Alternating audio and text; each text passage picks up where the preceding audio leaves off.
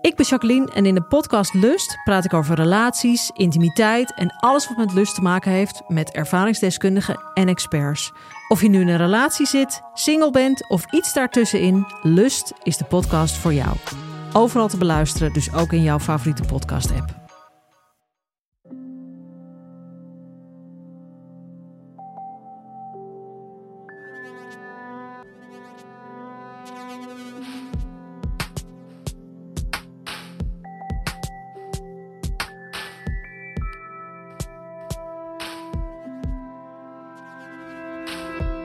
Hey, ik ben Pieter van Relaas. In Relaas hoor je waar gebeurde verhalen en die worden verteld door de mensen die ze zelf hebben meegemaakt. We gaan luisteren naar Chris. Chris, dat is een beetje een kwaai jongen, denk ik, nadat ik dit verhaal heb gehoord. Maar het is een goedaardige kwaai, iemand met fratsen. En die fratsen organiseert hij om zijn leven nog spannender te maken dan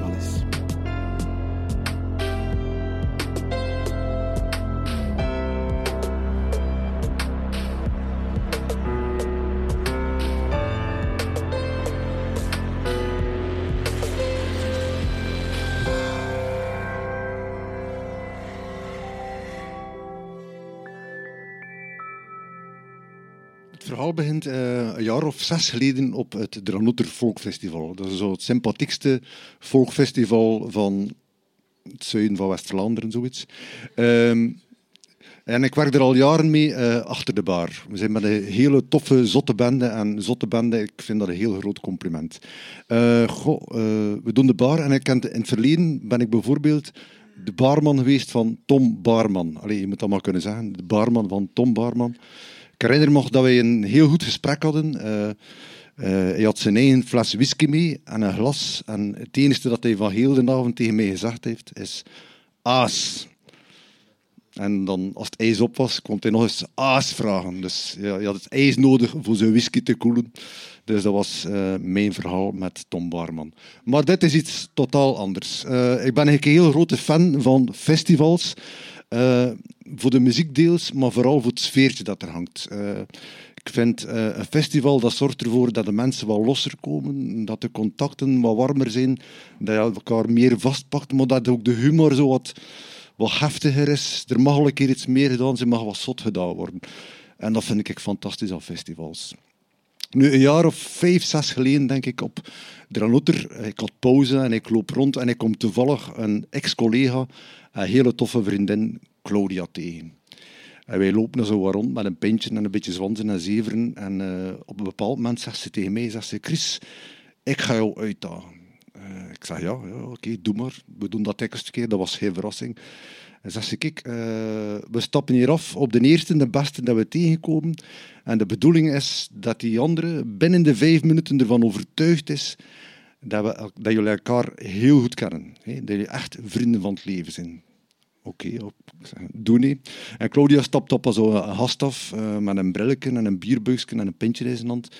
En wonder boven wonder, vijf minuten daarachter, is hij ervan overtuigd dat ze samen gestudeerd hebben in Kortrijk, dat ze in hetzelfde stamcafé zaten en bij het afscheid uh, ja, had hij zelfs nog de groeten doen aan vier of vijf gemeenschappelijke vrienden. Dat is perfect gelukt. Ik zeg, ja, als het zij kan, dan moet ik dat ook kunnen. Dus uh, ik kies ook iemand uit. Uh, een madametje die passeert met twee kindjes bij. En ik ga er naartoe zo van... Uh, hey, zo tof dat je er ook weer zit van die oren. En ze kijkt zo naar mij en ze zegt van... Ja, dat is hier wel de eerste keer dat ik hier kom. Dus ja, dat was niet de beste openingszin. dus ik probeer nog wat, maar ja, hoe langer dat, dat gesprek duurt, hoe meer dat ik zo voel dat ze ja, naar mij kijkt als van... Ja, een dronkoord in feite, een ambetante zatlap. Dus oké, ik stop ermee. Dus ja, einde verhaal. Nee, nee, niet einde verhaal. Want Claudia en ik hebben zoiets. Uh, als er een uitdaging mislukt, dan moet er een nieuwe uitdaging komen. En Claudia zegt van, ja Chris, zegt ze, uh, ik ga daar een keer over nadenken. Maar hoes wat, uh, het festival loopt verder en het leven gaat verder. En ik hoor daar precies niks meer van. Ik denk van ja, ze zal dat vergeten zijn. Uh, ja. Maar op een dag neemt ze zich contact op en zegt ze: Chris, die uitdagingen, melk iets gevonden. En melk, ja, melk, dat is in het West-Vlaams. We hebben precies of zoiets. we hebben iets gevonden. Dat betekent meervoud, dus er is iemand bijgekomen. En toen dacht ik al dat dat waarschijnlijk Hans ging zijn. Hans uh, is iemand die dezelfde zotheid een beetje deelt als ons. En uh, je hebt zo'n een heel typisch trekje, Hans. Uh, Hans heeft een grijtersmulle. En een grijtersmulle, dat betekent dat je als hij zegt eigenlijk al kan zien dat hij plezier heeft aan wat hij de anderen gaat aandoen. Zo. Uh, en, en ja, dus we spreken af en ik kom daartoe en Claudia is daar. En Hans is daar ook. Hij heeft die grijtersmulle. Echt zo van, we gaan weer lappen. Ja, zegt Claudia, je weet nog wel die uitdaging. Ja, ja, ik herinner me dat wel. Kijk, we hebben een nieuwe uitdaging voor jou. We hebben er zelfs twee, mag kiezen. Uh, ja, oké, zeg maar. Oké, okay, de eerste uitdaging is uh, iets sportiefs. Je zegt je nogal sportief, dus dat is al iets voor jou. Uh, we dagen jou uit om aerobic les te geven op het straatfeest dat binnenkort bij Hans doorgaat. Aan de dames. Ik zeg, toch maar een keer tweede dan. Oké, okay, uh, je ook creatief. Misschien is dat meer iets voor jou. Uh, weet je wat dat we vragen aan jou? Uh, je, de bedoeling is dat je een kunstwerk maakt en dat je jezelf tentoonstelt in een echt museum.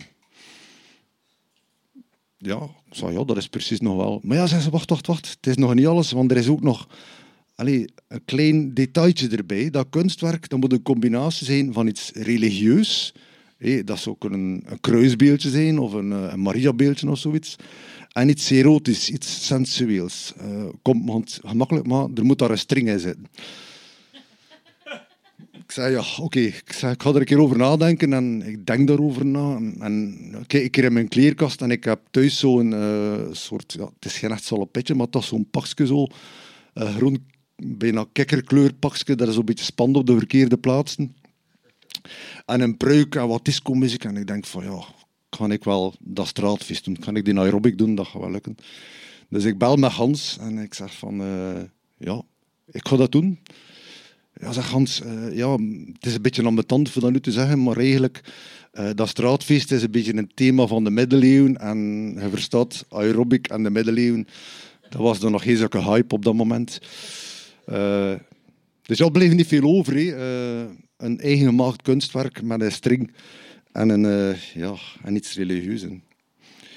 Dus ik denk, nou, en ja, ik ben van Brugge en in Brugge heb je wel wat museums, ja, Memlink en uh, en zo'n dingen. En ja, kan, kan ik wel een zotje tekenen, maar naast Van Eyck hangen, ja, ik denk dat dat nog niet direct zou lukken.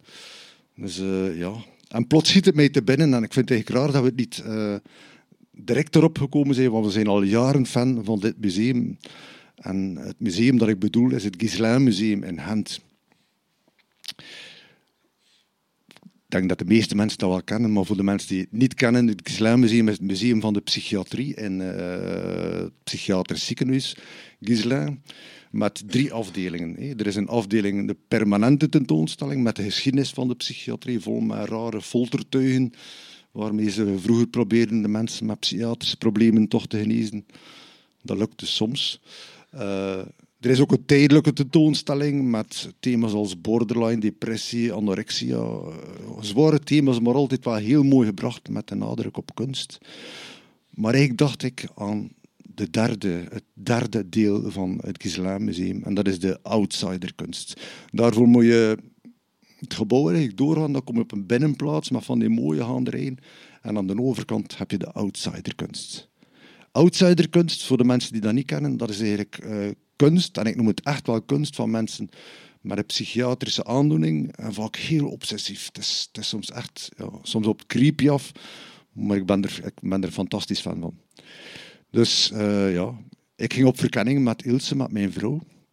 We wilden dat wel goed doen natuurlijk. En uh, de outsiderkunst heeft zo verschillende ruimtes. En in de laatste ruimte hangt er maar één camera. Dus dat is op zich al goed.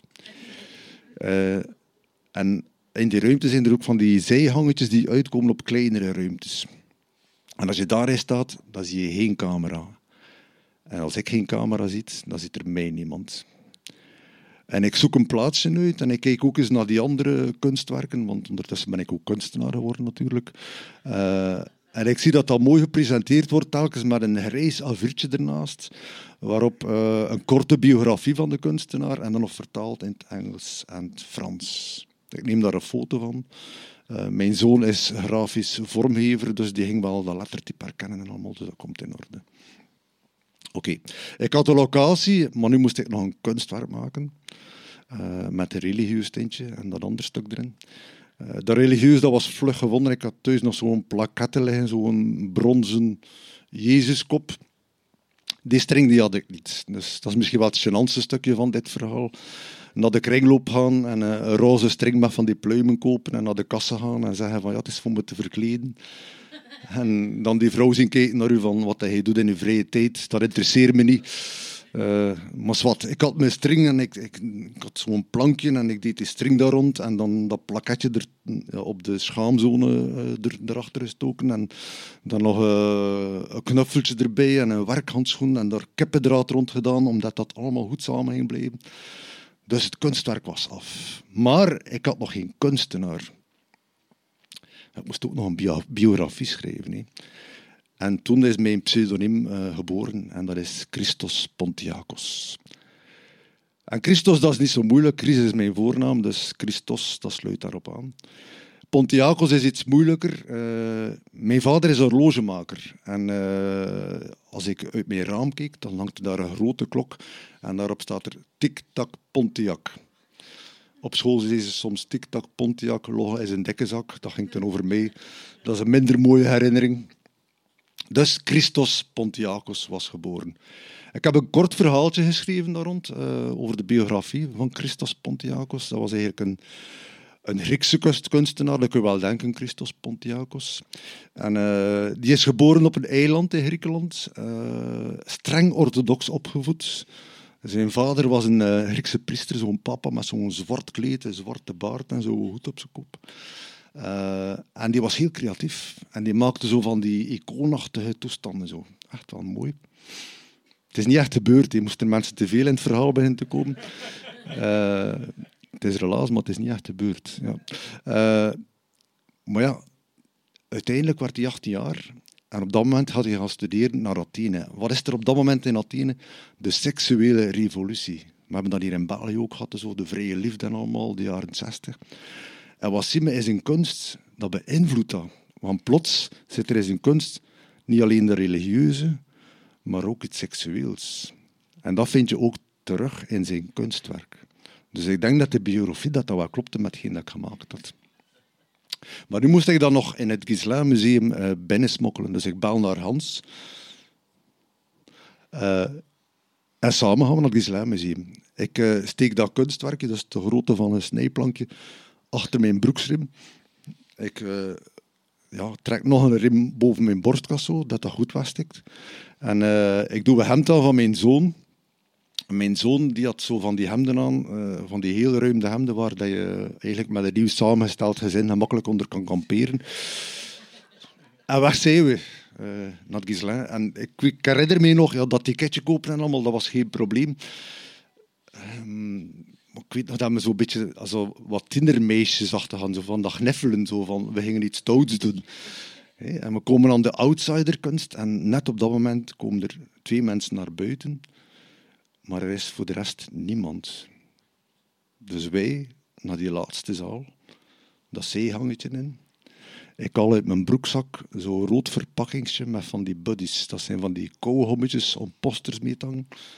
Maak daar vier van die dikke kouhommen en ik plak dat aan de muur en Christus is een, is een eh, kunstwerkje eraan en dat blijft gelukkig hangen. En daaronder de biografie. Dus het is gelukt. Christos Pontiacos hing in het Gisela Museum. Nu natuurlijk, ja, ik heb daar veel werken gestoken. Ik heb ook Hans die tekst vertaald in het Engels en het Frans. Ik geef eerlijk toe, het was met Google Translate, dus dat trekt op niks. Maar het hing er wel. Hè. Uh, en eigenlijk was de bedoeling ook wel van, ja, dat moet daar nu toch wel zo lang mogelijk blijven hangen. Uh, Hans en ik gingen terug naar buiten, zo content van, yes, het is gelukt.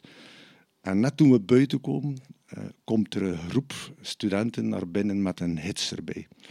En we keken naar elkaar zo van, ja, Christos Pontiacos ligt hier vanavond in de container. Hè. Dat gaat hier een korte glorie zijn.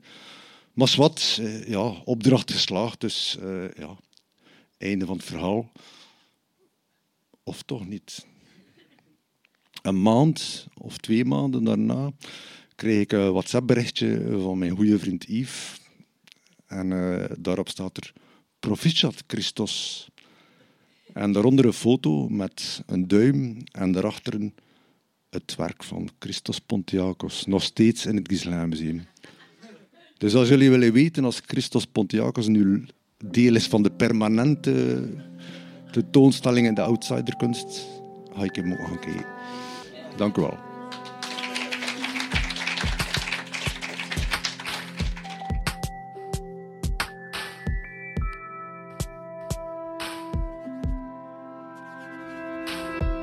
Dat was het relaas van Chris. Hij heeft het verteld in Gent in juli van 2021. Je hebt het waarschijnlijk al gehoord, Chris is van West-Vlaanderen, hij vertelt dat een paar keer. En hij helpt ook mee daar in West-Vlaanderen bij de uitbouw van Relaas in Brugge. Vier keer per jaar willen we daar nu een Relaas vertelmoment organiseren. En we zijn nog op zoek naar vertellers en naar mensen die mee willen organiseren.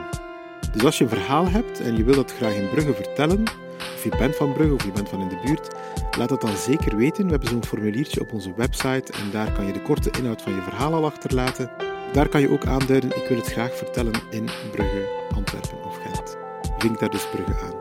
Of als je wil meehelpen bij de uitbouw van Relaas in Brugge, vul dan zeker ook zo'n formuliertje in. Een paar dankjewels zijn zoals altijd op zijn plaats aan het hele Relaas-team. Verhalencoaches, bestuurders, podcasters, zij die de vertelavonden organiseren. Dankjewel. Dankjewel ook aan onze partners, de afdeling cultuur van de Vlaamse gemeenschap en ook de afdeling cultuur van de stad Gent.